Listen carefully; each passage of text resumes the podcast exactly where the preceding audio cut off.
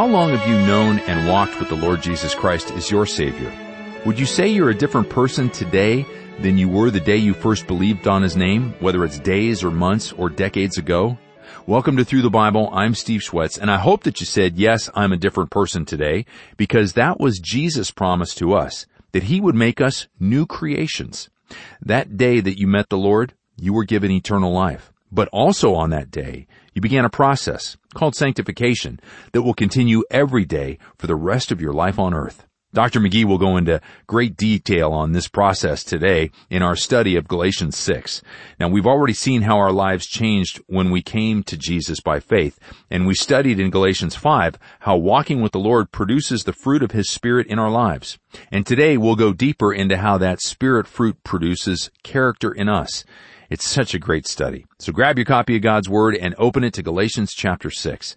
But first, our teacher, Dr. J. Vernon McGee, shared a few thoughts about one character trait that we should put on every morning like a coat. That character trait is humility. Here's Dr. McGee now. I entitled this editorial, The Proud Pygmy versus the Humble Human Being. I have a scripture for this, and it's found in Proverbs, the sixth chapter, beginning at verse 16. Will you listen to this? These six things doth the Lord hate, yea, seven are an abomination unto him. A proud look, a lying tongue, and hands that shed innocent blood, and heart that deviseth wicked imaginations, feet that be swift to running to mischief, a false witness that speaketh lies, and he that soweth discord among brethren. Now God says these are the things that he hates. It's an ugly brood, as you can see, and these are the things that are actually in the heart of the natural man. That is, you and I, before we were converted, that is, if we have been converted and we still have that old nature and these things can still be down in our hearts. Now the opposite of pride is humility. It was said of the Lord Jesus that he humbled himself and we're enjoined to do the very same thing. You'll recall that it was James in the fourth chapter of the book of James he spoke about this in verse 10. He said, Humble yourselves in the sight of God, and he shall lift you up. Now, why not start a new style or trend today in your group? Put on a dress or a suit that'll be a little bit different.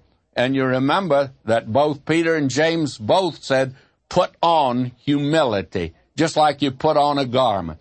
Say your friends will want to know who your dressmaker and your tailor is. Humility is fascinating. Did you know that of the dozen or so times it's mentioned in scripture, God is almost always directing us to humble ourselves. Even Philippians 2 says that we should have the same mind as Jesus who humbled himself and became obedient to the point of death, even the death of the cross. So let's humble ourselves as we open God's Word now and ask that His Spirit would teach us and make His Word into a mirror that shows us our hearts as well as how we need to be changed. And also how we're looking more and more like Jesus the longer we walk in step with Him. Let's take a moment now and pray together. Father, thank you for your Word and how it shows us ourselves and then opens your mercy and grace to the humble heart. Help us, Lord, to be humble ourselves before you and before each other today. Open our ears to the message that you have for us now. In Jesus' name, amen. Let's get ready as we travel to Galatians 6 on Through the Bible with Dr. J. Vernon McGee. Now we come in chapter 6 in the first 10 verses, saved by faith, and the fruit of the Spirit presents Christian character. In other words, we saw last time what it means to walk in the Spirit, that this is something we're to learn to do. We should begin. We'll fall on our face, but we're to keep at it. Now, how will this work out? How will the fruit of the Spirit work out in our lives? In other words, let's get right down now again where the rubber touches the road. Right down where it's put in shoe leather and the shoe leather hits the pavement of our hometown. All right, will you listen? He says, Brethren, if a man be overtaken in a fault, and who is the man here? Well, it's generic term again. It means any man that is a Christian. Means man or woman. It means, brethren, if a Christian man be overtaken in a fault, ye which are spiritual, restore such a one in the spirit of meekness. That, see, meekness is one of the fruits of the Spirit, you see, considering thyself, lest thou also be tempted. All right, now will you notice this? He says here, Brethren, if a man be overtaken in a fault, and the word for a fault here comes from a word, parapipto, which means to fall beside. And it is a word that is used actually at the time when the Lord Jesus went in the Garden of Gethsemane and said he went a ways and he fell on his face. Same word. And it means more or less like stumble. If a man be overtaken in a fall, if he stumble, and if he be overtaken in a fault, and the word here for fault is a word that means not a great sin, but it may be a awful blunder, but maybe not a great sin. Now, what are we to do with a person like that? The spiritual folk, and a lot of folk think they are, of course, and he says, Ye which are spiritual, you that like to point the finger and condemn a person, now, many of us that are fundamental in the faith, our interpretation of this would be, you which are spiritual get a baseball bat and try to beat his brains out because he shouldn't have done this and he's wrong. You see, there is always the danger of us, especially when a brother's overtaken in a fault. We don't exactly want to restore him. We want to beat his brains out. We're certainly going to criticize him. And one of the wonderful things that is said in prophecy about the Lord Jesus is in Isaiah 63 9. It says, In all their afflictions, he was afflicted. Now, I believe the better manuscripts now say this In all their affliction, he was not afflicted. I like that much better the Lord Jesus goes along with me, and I'm sure He goes along with you. And when I fall down, and when I stumble and fall, He doesn't stumble and fall. He is not afflicted. When I fall, He doesn't fall down, but He's there by the side of me. And you know what He does? He picks me up, and He brushes me off and tells me to start out again. And it's wonderful to have one in all their affliction, he was not afflicted. And it says in the scripture that the Lord waited for these people in the wilderness. And a lot of times they go off on a tangent. You know, he waits for them. How wonderful it is to have that. Now he says, ye that are spiritual, you to restore such a one. And the verb there is a verb that means to reset a broken bone. Fella falls down, he breaks his leg. What are you going to do? Walk off and leave him? No. He says, You that are spiritual, you set the broken bone. Get him back on his feet again. I think one of the great preachers of the South several years ago, he had been a drunkard and marvelously converted. And then he got under a great deal of pressure and temptation, and he got drunk one night.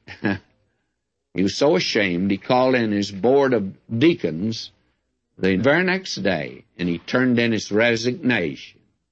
He said, I want to resign. They said, why? Well, he said, I was drunk. They said, you don't mean it. He said, yes.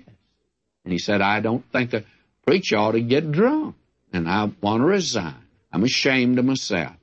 And you know, those were wonderful deacons. There are a lot of wonderful deacons, and they just put their arm around him and said, let's all pray. And they prayed for him, and then they said, we wouldn't accept your resignation. And a man who was present that next Sunday, he said, I never heard a greater sermon in my life than that man preached. You know what these deacons had done? They were real surgeons. They were real doctors. They were setting a bone, a broken bone. And what a wonderful thing it was, you see. That was the time when you should have fired the man. And I can think right now that there's some of you got a lot of risibles on the back of your neck and say, I still think that fellow should have been put out of the ministry. Well, God marvelously used him after that. Ye that are spiritual, restore such a one, and how you to do it in the spirit of meekness. You are to restore him with the fruit of the Spirit. Love and joy and peace and long suffering and gentleness and goodness and faith and meekness. There's the word. You're to restore him in meekness. Why? Well, considering thyself, lest thou also be tempted. It was the great German Goethe that said, I've never seen a sin committed, a crime committed, is the way he put it, but what I too might have committed it. Don't you think that you are immune to what you are pointing your finger and blaming the other brother for? You could have done the same thing that he did. So do it in the spirit of meekness. What a wonderful thing that is. Now we come down here to verse 2, and I want you to look at this because here is a verse that when I was a boy, I heard, and it made me wonder about the Bible. And let me give you a little background here. I think most little towns of a bygone day had a character in it known as the town atheist, a freethinker generally a near do well, and sometimes he wasn't. He could have been one of the leading citizens of the community. Well, in the little town in which I lived as a boy, it lacked many things. We didn't have any street lights. In fact, we didn't have electric lights at all. We used a lamp. And we didn't have any sidewalks. We didn't have any paved streets. And we didn't have running water except you'd run out to the well and get it and we didn't have what's known as inside plumbing. Now it was all outside. But you know, in that little town I lived in in southern Oklahoma, we had a town atheist. He was a socialist, he said. And he would speak at a street corner on the square every Sunday morning. That is when the weather permitted. And he generally would get a big crowd of about a dozen around listening to him and he ridiculed the Bible. And he always was pointing out supposed contradictions in the Bible, and his favorite was here in Galatians. I can hear him to this day. Bear ye one another's burdens and so fulfill the law of Christ. Now he'd say, right down in that same chapter, just a few verses, it says, For every man shall bear his own burden. Now, he said, that's obviously a contradiction in the Bible. And all of us in the little town, we just stood there with our mouth open listening to him, and we didn't know how to answer him. And by the way, how would you answer him? Well, it's a very simple answer if we just only had known that. And burdens are those things that we all have in common. All of us have burdens. Not all of us are wealthy, and not all of us are healthy. And not all of us have natural talents. And actually, listening to this broadcast, there's some that don't have eyes. Some don't have arms. And there are many of us that do not have good looks. But all of us have burdens. And the burdens are not the same. There's a Spanish proverb that says, No home is there anywhere that does not sooner or later have its hush the hush comes to all of our homes. There's a French proverb that says, Everyone thinks his own burden is heavy. And George Herbert put it like this No one knows the weight of another's burden. And there used to be a very wonderful lady, head of child evangelism here in Southern California. Her name was Mrs. Ranney. And she used to say, and I've heard her say it several times, even children have burdens. Now, all of us have burdens, but we all don't have the same burden. And did you know that there are 11 different words in the Bible that are translated by one word burden? And there are two kinds of burdens. There's the burden here that you can share. Then there is the burden that you must bear. And that's what Paul's talking about. Now, we didn't know in the little town that there were two different words used in the Greek. In verse 2, you could translate it like this The burdens of each other keep bearing. And the word is baros, and it means something heavy. It's the burden and heat of the day. And the word is used in Acts 15:28 at the Council of Jerusalem. They sent down to the Gentile church, for it seemed good to the Holy Ghost and to us to lay upon you no greater burden than these necessary things. It's that kind of a burden. There is a kind of burden you can share. There's a kind of burden you can't share. But here's a burden you can share. Someone has said that a load is half a load when two are carrying it. A woman in London got on a bus with a heavy basket. She sat down and put the basket in her lap. And there was a man standing there. He said to her, says, why don't you put the basket down on the floor? The bus will carry both you and the basket. And a lot of us got a burden that we could share with others. And we could share others' burden. Now, baros means fault. If a man be overtaken in a fault. Man, that's his burden. May have some little sin. You could help him bear it. Infirmity, a fault, a weakness, an ignorance. Maybe he's doing something he doesn't really know about. A pressure, a tension, a grief. Oh, there's so many of these things. And this word baros, it emphasizes the weight, something that is heavy. And this is something that you can share.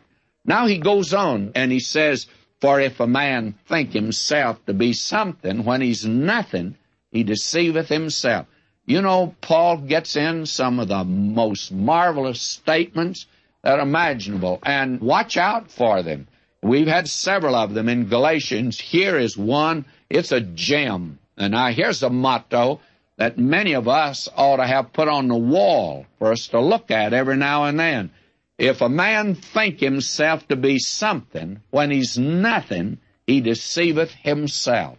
And you don't deceive anybody else. We need to recognize that. I heard a man say this concerning another. He said, I wish I could buy that man for what he's worth and sell him for what he thinks he's worth. A great many of us overestimate ourselves.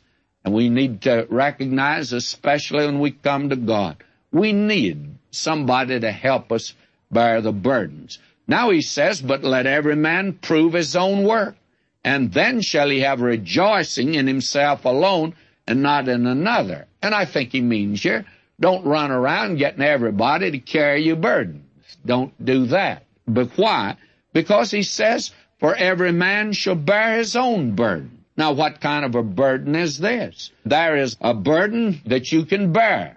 But there is another burden that actually you cannot bear. Something must be borne, maybe heavy. And then there's a burden that you will have to bear. And this word is, I think, quite interesting. It can mean a child, a baby in the womb. Well, now believe me, the mother carrying that will have to carry it, you see. And it means actually the load that's on a ship that ship has to carry that cargo. And it is like that. There are certain things that you will have to bear yourself. You can't get somebody else to bear these things for you. You will just have to bear them yourself. And I think Dr. Phillips, it's not a good translation, but it's a marvelous interpretation. He puts it like this He must shoulder his own pack. Or to every man his work. Or we have a very common colloquialism every tub must sit on its own bottom. That's a good one. Now, each life is separated, isolated, segregated, quarantined. And I think that, frankly, Dr. Funk in his Funk and Wagnalls dictionary, he says the saddest word is the word alone. There are things that you and I'll have to bear alone. One is suffering. We are born into the world alone, a world of woe. We suffer alone. We have to face certain problems alone, physical suffering, and sickness. I remember my little daughter, when she was a little child, got sick, and we were coming back from Texas. I took her to the hospital in Phoenix, and I looked down at her. She had a 104 fever, and the doctor was examining her. Right there and then, I'd have given anything in the world if I could have taken that fever in my own body, but I can't. You gotta bear things yourself, friends, and there's mental anguish and there's some loved one that's far from God and you're suffering, you can't share that with someone else. And then the day will come when you'll go down through the valley of the shadow of death. And Thomas Hobbes put it like this, I'm taking a fearful leap into the dark alone. And how tragic it is to have to do that, by the way. And then there is the judgment seat of Christ. We must all appear there, every believer. And we'll have to appear there to have our works judged, you see. And then, of course, there's another burden that you can't share and you can't bear, and that's your burden of sin. And the Lord Jesus Christ bore that for you on the cross. And He says, Come unto me, all ye that labor and are heavy laden, and I'll rest you. And take my yoke upon you. Learn of me. I'm meek and lowly in heart. And you'll find rest for your souls. Are you carrying a burden of sin today? Bring it to the foot of the cross. Jesus Christ bore it for you. What a wonderful passage it says. I'm sorry that I didn't know this and when I was a boy to tell that old atheist in my hometown how wrong he was there's no contradiction in the Bible, but he certainly was a contradiction. We'll pick up right there next time. Until then, may God richly bless you, my beloved.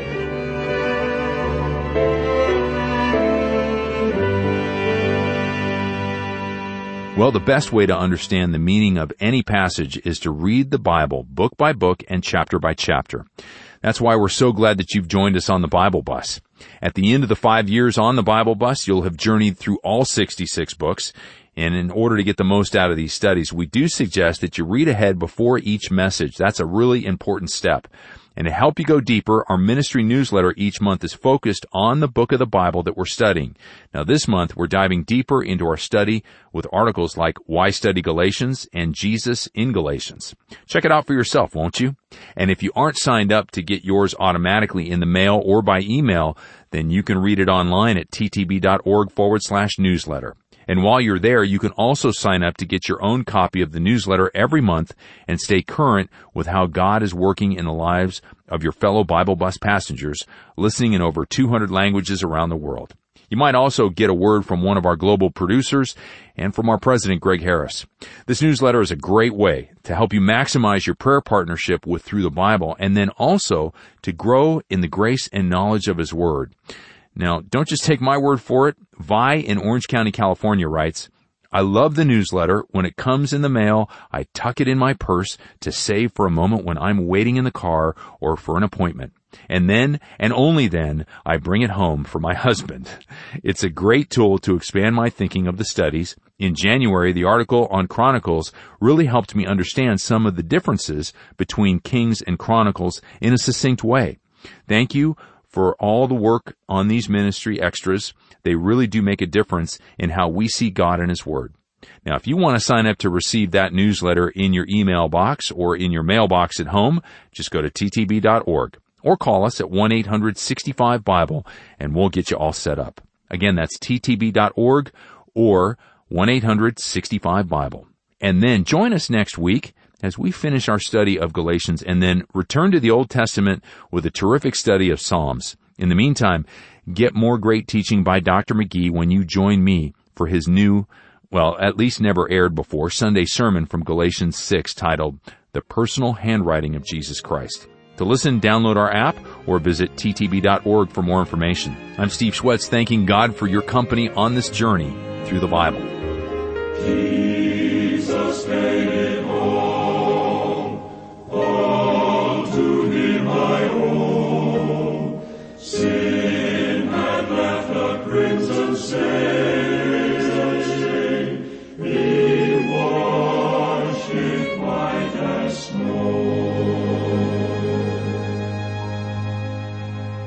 Our story on the Bible Bus today is just one step in a five-year journey through the entire Word of God.